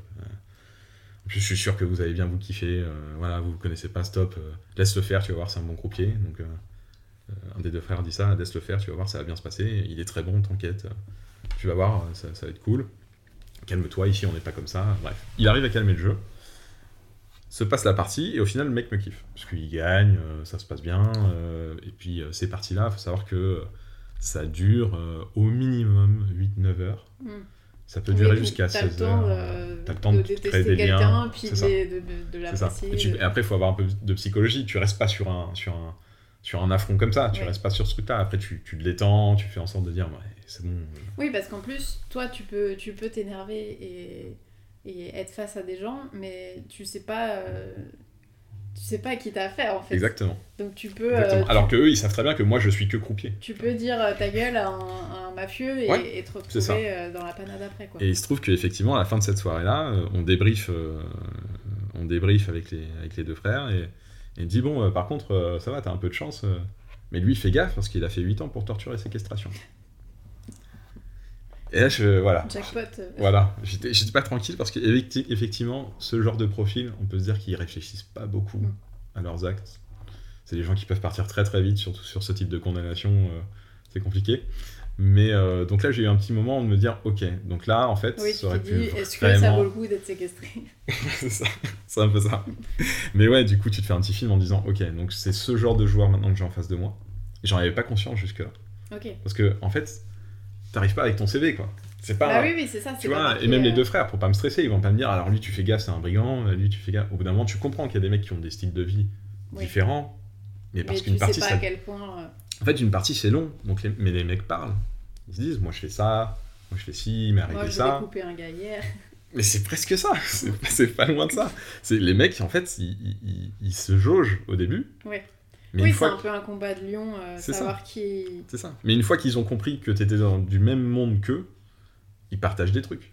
Et donc ils se racontent des belles choses autour de table. Ils se racontent des trucs vraiment où tu te dis, personne ne doit jamais entendre ce qui vient de se dire. Et donc ça veut dire qu'ils te font confiance parce que t'es témoin et t'es là, mais Oui, du coup, toi, ça te met une, Il y a un une truc. responsabilité Ouais, sur les il y a un truc, il faut pas que tu répètes ça à n'importe qui, il faut pas que... Et si ça se sait, bah toi, t'es potentiellement un mec qui était là ce soir-là, donc il peut se passer des trucs où le gars va dire, bon, est-ce que c'est toi qui as parlé, est-ce que machin, parce que j'ai entendu ça et tout. Donc ça peut créer des, Ouais. ça peut créer des embrouilles aussi, quoi. C'est vraiment un monde très très spécial. Et donc des anecdotes comme ça, de, de, de prise de tête, de menaces, euh, j'en ai, j'en ai eu. euh. J'ai eu un mec qui a fait 15 ans de, 15 ans de, bra- 15 ans de, de prison pour, euh, pour braquage, qui a fait un tête contre tête avec un escroc notoire, et qui ils étaient plus que deux à la partie. La partie a duré, a duré 16 heures ou 17 heures. Il y en a un qui perd beaucoup à la fin, un autre qui gagne beaucoup, et ça se parle mal, et ça se respecte plus, on est tous fatigués, et en fait, il, il se menace, et, et le mec qui dit qu'il a, fait, euh, qui a fait 15 ans de braquage euh, lui dit euh, front contre front, euh, je vais pas, je veux pas retourner en prison, mais j'y retourne pour toi, je te mets dans mon coffre ce soir, quoi. Et, et, tu t- et, le, et le gars en face se démonte pas. Alors qu'il pèse 30 kilos tout sec, Ouais, et que l'autre, euh, il fait 1m90, Ouais, c'est des- 120 kilos. euh, Mais toi, tu vis comment Du coup, tu. Tu commences un peu à. Mais moi, j'ai pas peur de ça. Ou au Non, contraire, c'est. non c'est un peu grisant en une fait. hein. dose d'adrénaline en plus. Ouais, c'est un truc en plus. C'est un truc en plus. Moi, je suis spectateur de ça. En fait, moi, je suis un peu ami avec tout le monde. En fait, je, Mm. je- je suis au centre de tout ça, mais je suis un spectateur. Je suis un observateur. Je suis Oui, un peu tu, le sais, moteur. tu sais que tu, tu côtoies des gens pas très fréquentables, mais tu sais que ils vont pas t'attaquer. Bah, c'est ça, c'est ça. En fait, moi, je suis, je suis un peu un, je suis un, je suis un peu un privilégié. C'est-à-dire Ouais. que ils vont pas aller, euh, ils vont pas aller, euh, ouais, ils vont pas aller saboter euh, le kiff qu'ils ont Ouais, à t'as la, venir. t'as la bonne place quoi. C'est ça, c'est ça. Mais du coup, ouais, t'es témoin de plein de choses et des fois, bah, t'es, des fois, t'es au centre malgré toi d'une embrouille Mm. et, il va falloir que tu t'en sortes. Mais ça se passe plutôt bien parce que j'ai un, j'ai un bon, j'ai une bonne psychologie, j'ai une bonne philosophie et, et le mec m'aime bien, tu vois. De manière générale, je- ça, se, pa- ça se passe bien. J'ai pas de, pas de menace, quoi. Mais, euh, mais ouais, t'assistes à des trucs, euh, à des trucs très atypiques, très violents. Parfois, en fait, dans les mots, euh, en fait, c'est, pas que des mots. C'est-à-dire que quand tu vas voir des gens qui s'insultent dans la rue ou quoi, tu, tu dis bon, ils se connaissent pas de toute façon. Ouais. Qui passent vraiment à l'acte et tout. Mais eux, tu sais qu'ils ont un certain pédigré. Et ils- Oui, tu sais que ça peut partir à tout moment. eux, pour le coup, c'est pas des gens qui parlent pour rien en général. Quoi. Ouais. Donc, euh, donc euh, voilà. Et la, la, la particularité de, de là où j'étais, c'était que les parties privées, dans Paris, il y en a énormément. Mais quand je dis énormément, c'est. Voilà, des cercles dans Paris à l'époque devaient y en avoir ouais, une, entre une petite quinzaine. Il y en avait peut-être 5 ou 6 qui marchaient vraiment bien et d'autres qui étaient un peu plus confidentiels. Mais des parties privées, dans Paris, chaque soir, Ouais. je pense à cette période-là, il doit y en avoir une cinquantaine. Donc on est vraiment, euh, c'est Las Vegas. Euh, Ouais, Paris, ouais. la nuit, c'est vraiment Las Vegas. C'est euh, et, et la brigade des jeux a beaucoup à faire. Mm. Donc euh, et les joueurs naviguent de partie en partie. T'as des joueurs qui vont venir d'une partie privée, ils vont te dire ça se passe comme ça là-bas. Il va y avoir des infos qui s'échangent sur les parties. Donc en plus il y a une, tu vois, il y a une concurrence. euh, Ouais, c'est ce que j'allais dire. Est-ce qu'il y a une rivalité euh, Ouais. ouais, ouais. Alors Comme c'est il y a un peu des mafieux là-dedans, est-ce que tu sais, il y a des. c'est une rivalité passive parce qu'en fait les, les organisateurs parties sont eux-mêmes joueurs dans des parties privées donc tu peux pas aller voler, on va dire, des, des clients dans d'autres parties, il faut que ça se fasse discrètement. Ouais, c'est ça, c'est un peu les territoires. euh, C'est ça, ouais, c'est ça, c'est les territoires la de mafia deal, ouais. napolitaine, c'est un peu. Ouais, euh, un peu chacun son quartier, ouais, c'est un peu ça. C'est un peu ça. Tu vas pas. euh, Il y a des parties Tu copines. vas tu pas vois. aller dans une, une partie. euh, Ah, tu- en fait, tu- en tant que joueur, tu peux aller partout. Maintenant, si on sait que tu traînes plus avec machin ou plus avec machin, et comment t'as... En fait, les parties, c'est affiché nulle part qu'il y a une partie. Donc, il faut que tu connaisses des gens. Il faut que tu te fasses introduire. Donc, c'est des milieux qui sont quand même connexes. Mais euh, des organisateurs entre eux, tu vas avoir des parties où tu as des copains qui organisent des parties à droite à gauche et ils se mélangent les mêmes joueurs et donc c'est ok pour eux. Et puis tu as des parties vraiment en concurrence Ouais. qui euh, s'aiment pas trop parce qu'ils proposent le même style de partie, dans les mêmes cadres, aux mêmes enjeux. Et en gros, c'est bah, qui Ouais, Va avoir les joueurs, un peu, euh, un peu quoi. Ouais, complètement. Parce que tu as des joueurs qui flambent beaucoup. Quand tu as un joueur qui est, et tu sais qu'il est capable de perdre beaucoup, euh, bah, tu as envie de l'avoir à ta partie. Tu pas envie de savoir qu'il joue Ouais. en fait trois soirs par semaine euh, en face, euh, de l'autre côté de la rue. C'est une Oui, famille puis de du coup, t'as un peu une, que- une, une question de loyauté. Ouais, bien sûr, si tu sais que ton joueur, il va. bien sûr. Et d'où aussi la loyauté du croupier, parce que Ouais. il y a ce truc-là aussi, parce que moi j'ai eu des. Oui, que le croupier balance pas. euh, ah, bah lui, je l'ai vu. euh, C'est ça, Ouais. c'est ça. Et c'est pour ça aussi qu'ils voulaient pas que je donne à la base sur d'autres parties, parce que y a- le croupier peut rabattre aussi assez facilement euh, des joueurs. Mm. Et donc ils voulaient pas que ça leur arrive, mais ils voulaient pas que je le fasse non plus pour eux.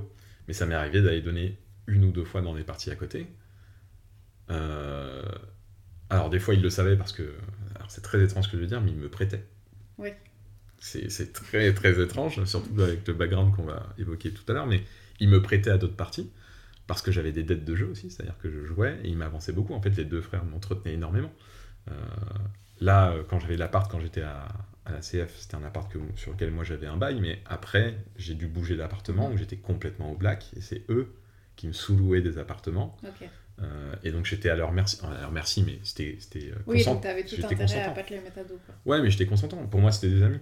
Oui, en fait, on partait en vacances ensemble, on voyageait ensemble, on faisait des soirées ensemble, ils me logeaient, on, Oui, on était tout le temps ensemble. Bien. Tout le temps, tout le temps ensemble. J'étais entretenu. Et donc, il y a des fois, ils me prêtaient à des parties, et il y a des fois où ça, ça m'est arrivé une ou deux fois où je suis allé donner dans des parties sans leur dire, et en, en transgressant complètement le cadre dans lequel euh, ils m'avaient mis, et ils l'ont su. Et on a eu des conversations moins sympas, en mode, voilà, euh, en fait, le deal, c'est que tu partes pas dans d'autres parties, et il faut que tu tiennes vraiment à ce, truc-là. Et c'est aussi pour ça qu'ils s'étaient séparés à l'époque de, de, de ma, de ma copine euh, de l'époque euh, comme croupière, parce que ils voulaient qu'elle soit aussi fixe à la partie, et en fait, elle allait dealer euh, partout dans Ouais. Paris, et, et dès qu'il fallait Oui, faire une coup, partie, elle était ok, convenait quoi, pas, tu vois. ouais. Donc, euh, et moi, avec tout ce qui tout ce qu'ils faisaient pour moi, et cette bulle qu'ils avaient construite autour de moi, bah en fait, oui, il y a Oui, ce côté un peu loyal. trahison si tu pars. Exactement. Donc en fait, c'est pour ça que j'étais euh, à deux pieds joints dedans. euh, Et, euh, et j'étais avec eux à, à 3000% du coup. Donc c'était ma vie, Donc ça, ça ça. dure, quoi. ça dure combien de temps du coup ce... Ça, ça dure de époque? 2011 jusqu'à euh, du coup 2013, fin 2013, décembre 2013. Donc ça se finit. euh, Alors il se passe plein de trucs entre temps, entre, entre les deux. je commence à voir un peu leur train de vie. Euh, ils me prêtent des voitures avec lesquelles je roule quasi quotidiennement, qui sont des belles voitures euh, euh, de sport et tout. Donc j'ai un certain cadre de vie plutôt, plutôt cool. Et juste petite parenthèse, mais du coup pendant ce temps-là, je crée aussi des dettes de jeu qu'ils épongent. En fait, il y a des semaines, il y a des fois où je vais pas travailler pendant deux semaines ou trois semaines, ils organisent pas de partie, ils partent en vacances, ils kiffent Ouais. un peu leur vie et moi avec. Et il y a des fois où on va, on va travailler trois jours, quatre jours dans la semaine. Mais comme je te disais, les parties elles durent entre 10h et 15h. Mon record c'était 31 heures de partie. Donc mentalement, Mais comment c'est possible même pour les joueurs de... Ah Bah alors les joueurs sont coqués, hein. Tu concrètement. dors pas, tu euh, manges pas, tu... alors ils mangent, du coup les, les frères Ouais, euh, faisaient en sorte, tu vois, et, et on était dans des beaux apparts, donc si s'il y avait un joueur qui voulait se lever pour faire une sieste d'une heure à côté, il pouvait, il avait une belle chambre. D'accord, ok. Il y avait quand même un cadre qui était très très accueillant et très très permissif du coup pour tout le monde. Mais donc, Oui, parce que du coup, tu peux, tu peux sortir de la partie, aller tu- faire ta petite sieste Ouais. et, et revenir dans bah, il y la a partie. des joueurs qui partaient euh, faire 2-3 trucs parce qu'ils devaient quand même un peu travailler de temps en temps, ceux qui étaient Un clean, peu quand même. un peu. Ils vont travailler 2-3 heures, ils prennent une douche, ils reviennent. Et en ouais. fait, si... Ah les- oui, moi je pensais que c'était vraiment non-stop. euh, Ah, ouais, ah, les joueurs sont piqués, ils ont envie que ça dure comme Ouais. ça. Mais t'as des parties beaucoup plus longues et beaucoup plus complexes où t'as des joueurs qui vont perdre 5000, 6000 très vite. Mais attends, là, il va falloir que je bouge pour aller chercher l'argent parce que Et il la faut avoir l'argent. ouais, oui et non. la tirette, entre guillemets, la tirette du placard, c'est ça, la boîte à chaussures avec la. Voilà. sous le Mais euh, non, et puis ils se prêtent de l'argent entre eux, et puis des fois, oui, et puis en partie privé, il faut l'argent. Si t'as pas l'argent, il faut que tu le dises, et peut-être que le mec va te prêter, peut-être que l'organisateur va te faire une ardoise. Mais il faut que tu le dises parce que Ouais. Quelqu'un qui paye pas en partie privée, il s'expose à quelques, à quelques problèmes. Donc, il- donc tout le monde a l'argent. Les parties durent très longtemps. Mais donc travailler trois jours dans la semaine, en fait, c'est trois parties dans une semaine. Et trois parties de 15 heures, 16 heures. Ouais. C'est en fait, tu te rends compte que c'est trois parties, mais en fait, ça va te prendre 4 jours, 5 jours Ouais, de la semaine. Et, et moi, à ce moment-là, du coup, bah, plus ça dure, plus je gagne d'argent, plus j'ai de pourboire. Euh, donc, euh, donc il y a des semaines où je vais gagner 2000 euros, euh, il y a des semaines où je vais rien gagner, mais du coup, je crée des dettes à côté qui peuvent monter jusqu'à 5000, 6000 euros. Euh, mais comme à chaque fois, j'ai la solution pour trouver l'argent pour Mm. les rembourser, au moins partiellement, ça peut aller assez vite. Ouais. En fait, euh, si tu te dis que. Ouais, c'est des dettes, mais que t'éponges facilement. Bah ouais, si tu dis, bah là, je dois T'arrives 200. à maintenir un équilibre euh, comme ça, quoi. Ouais, c'est ça. Dans la vie de tous les jours, si tu dis je dois 100 euros ou 200 euros, euh, bon, bah, dans 3 semaines j'aurai Mm. réglé le problème. Bah là, moi c'était pareil, mais à hauteur de 6000, 7000 euros, je savais que je pouvais régler le problème dans le mois, en Ouais. fait. Donc c'est Ouais, en fait, c'est à hauteur de ce que t'as de réglé. ce que tu peux palper et, de ce que, et de, du rythme du truc. Donc tout ça, ça dure pendant, pendant deux ans. euh. Ça s'est arrêté euh, brusquement en décembre euh, 2013 Ok. le 18 décembre 2013. C'était un des rares soirs où je travaillais pas parce que je déménageais. J'allais changer d'appartement, donc ce soir je travaillais pas et je reçois un appel à euh, 23h30. Et il se trouve qu'en fait il y a eu un rendez-vous avant euh, pour changer d'appartement. Je devais récupérer euh, des clés de- du futur appartement. Sachant que c'était encore un appartement que les des frères. frères, te- effectivement. Et la personne qui me devait me donner les clés, en fait, je me suis pointé au rendez-vous, ne répondait pas au téléphone, n'est pas descendu, et donc j'ai dit, euh, j'ai envoyé un message au frère pour dire, bon écoute, elle est pas là, euh, qu'est-ce que je fais Euh, Il me dit, bah oui, moi aussi j'arrive pas à la joindre, c'est pas grave, vas-y rentre, et puis ça sera pour demain, c'est pas grave. Ok, je rentre chez moi, 23h30, je reçois un appel. Commandant de police, il faut que vous veniez à telle adresse. Donc c'était rue Spontini, il dit voilà, il faut que vous veniez euh, rue Spontini. euh, il me donne le nom des deux frères. euh, ils ont eu un problème, il faut que vous veniez. Donc là, je sais de quoi exactement il s'agit. Je sais que je comprends que la partie vient de se faire descendre. hein. Concrètement, on dit qu'il y a une descente, bah, c'est une descente de police, quoi. Et je comprends que du coup, bah, ils savent qui je suis aussi et qu'il va falloir que je m'y rende. Et donc là, euh, 23h30, euh, j'habite Porte de Clichy à ce moment-là. Euh, et je me dis, bon, bah, du coup, euh, va falloir que j'y aille. Bon, je roule avec une certaine, un véhicule, un véhicule sympathique. Euh, je vais aller prendre le, je vais m'y rendre en, en voiture, mais euh, je vais la garer peut-être un peu loin, euh, parce que du Oui. coup, je sais pas si je vais rentrer chez moi ce soir. Voilà, du coup. Donc, je me dis que je vais la prendre. Et, et en fait, je sors de chez moi et en bas, je me fais arrêter. Pour découvrir la suite de l'histoire, je t'invite à écouter la partie 2 en ligne dès mercredi. Si cet épisode t'a plu, je t'invite à mettre 5 étoiles et à laisser un commentaire. C'est super important pour le référencement et la pérennité du podcast. L'histoire de notre invité du jour a fait écho à la tienne. Tu aimerais qu'un proche au parcours inspirant participe lui aussi? Écris-moi. Et enfin, pour suivre toute l'actualité du podcast, les coulisses de création ou me proposer de nouveaux invités, rejoins-nous sur Instagram, anecdote-podcast. Et en attendant le prochain épisode, je t'invite à toi aussi prendre le temps de discuter avec tes amis. Passe un bon dimanche.